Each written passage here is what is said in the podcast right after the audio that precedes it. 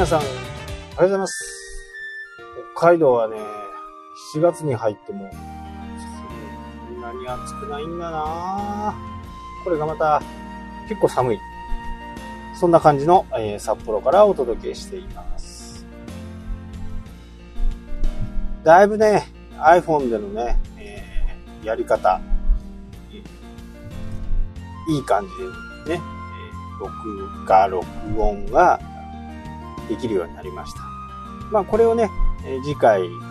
静岡の方ではね、皆さんにお伝えして、皆さんも、どんどんできるような形を撮りたいなとは思います。で、動画を撮っておけばね、その音声だけを分けるってこともできるんで、これはちょっとパソコン使わないと多分できないと思うんですけど、この音声は、まあ、YouTube を見てる人と、ポッドキャストを聞く人って、またこれ分かれるんで、音声はポッドキャストで流して、動画は YouTube で流して、まあそんな使い方もね、えーできるかなと思います。まあもしね、えー静かな環境がある方だと、もうライブして、ライブ一本撮ってしまうと、YouTube にもアーカイブってこう、録を、録画？で保存されるんで、ライブをやると、いいことずくめかな。ライブやります。アーカイブ保存されます。で、そこからダウンロードして、音声に載せます。音声、ポッドキャストにします。みたいなね、えー形ができるかなと思いますまあ、ポッドキャストの方もね、もう、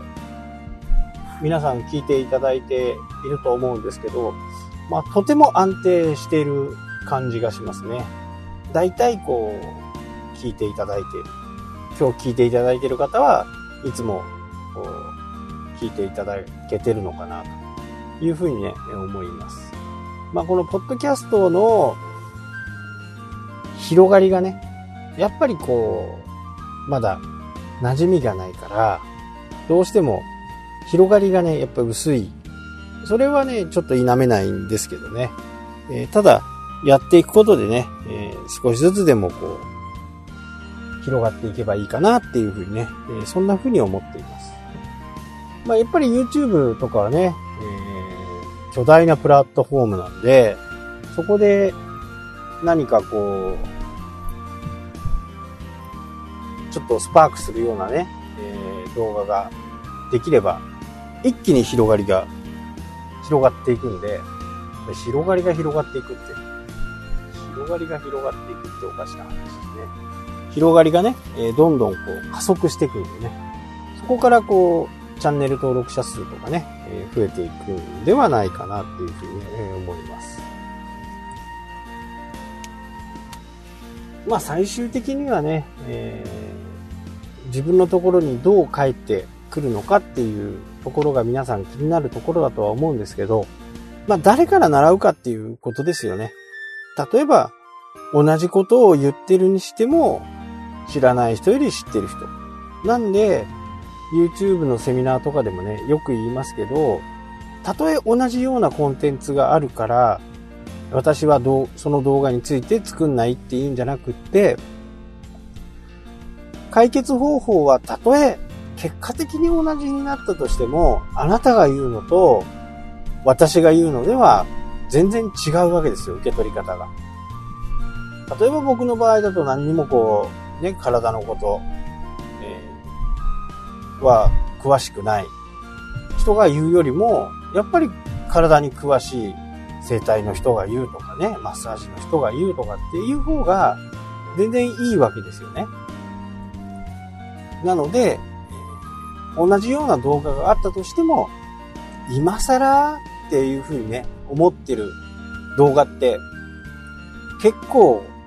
再生回数が回ったりね、するんですよ。前もお話ししましたけど、僕の場合は月曜日の YouTube が見られることがね、少ないんですね。まあまだチャンネル登録者数もね、全然少ないですけど、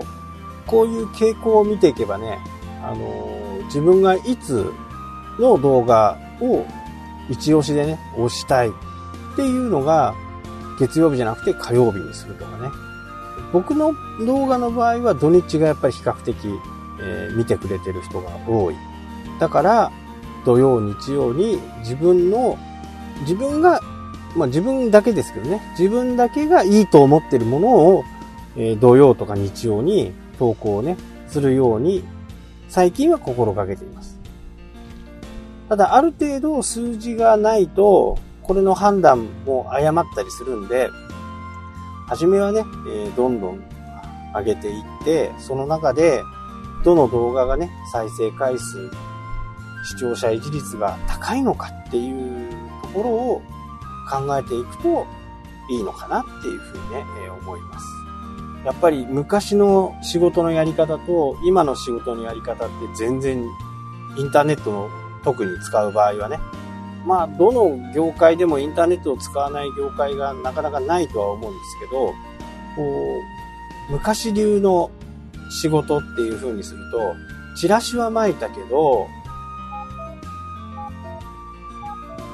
チラシは巻いたけど、それの効果が全く出ない。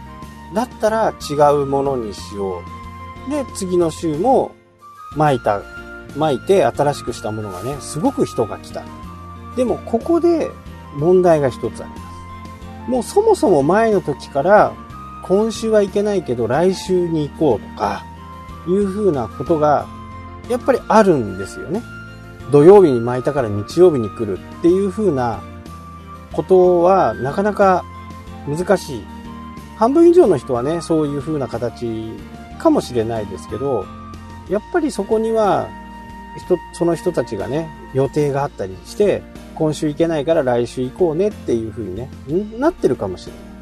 い。で、ここでどんなことをするかっていうと、チラシの切れっ端を持ってくるとね、なんか、えー、もらえるとか、いう風にすると、まあ、コンバージョンがわかるわけですよ。闇雲にやってるようで、しっかりこう、コンバージョンを図るようなね、仕組みを自分の中で作っておけば、怖くないですよね。で、間違わない。もしかすると、新しく作ったチラシはね、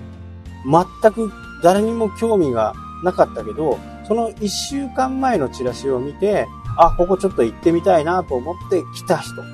こういう人がね、わからないんですよ。そうすると、これね、負のスパイラルみたいなのに入っちゃいます。ダメな広告をどんどんどんどん出し続けちゃう。本当はみんな一番初めに作ったやつがいいと思って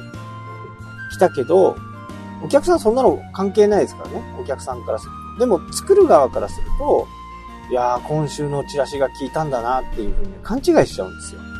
で、その勘違いしないためには、やっぱり何らかのね、えー、コンバージョンを図る工夫が必要なんですよね。インターネットの場合、ほとんど数字ですから、今日お伝えしたようにね、えー、月曜日には、まあまあ、そこそこのコンテンツを出しておいて、土曜、日曜、みんなが見てくれる時にね、えー、しっかりしたコンテンツを出そうとかっていう風な戦略も立てれるわけですよね。そうしないと、結局ダメかなっていう風にね、えー、思います。無駄な苦労をしてしまうっていう風なね、事態になるということになるんで、その辺をね、もうちょっとこう、コンバージョンと、えー、やったことと成果をね、数字で表せるようになると、結構強い経営ができると思います。はい、というわけで今日はこの辺になります。それではまた。したっけ？